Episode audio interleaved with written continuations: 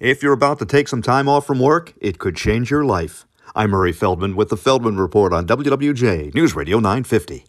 Nine out of ten employees who take time off generally feel more refreshed when it's time to go back to work. However, almost half of them dread going back to work and have actually had thoughts of quitting their job while they were away on vacation. Among those who stay most connected to their work when they're away, over a third of them actually come back and quit, according to the firm Visier, an employee analytical firm. Beware of potholes. AAA Michigan found 1 in 10 drivers will hit a pothole, and they'll hit it with enough force to do an average of $600 worth of damage.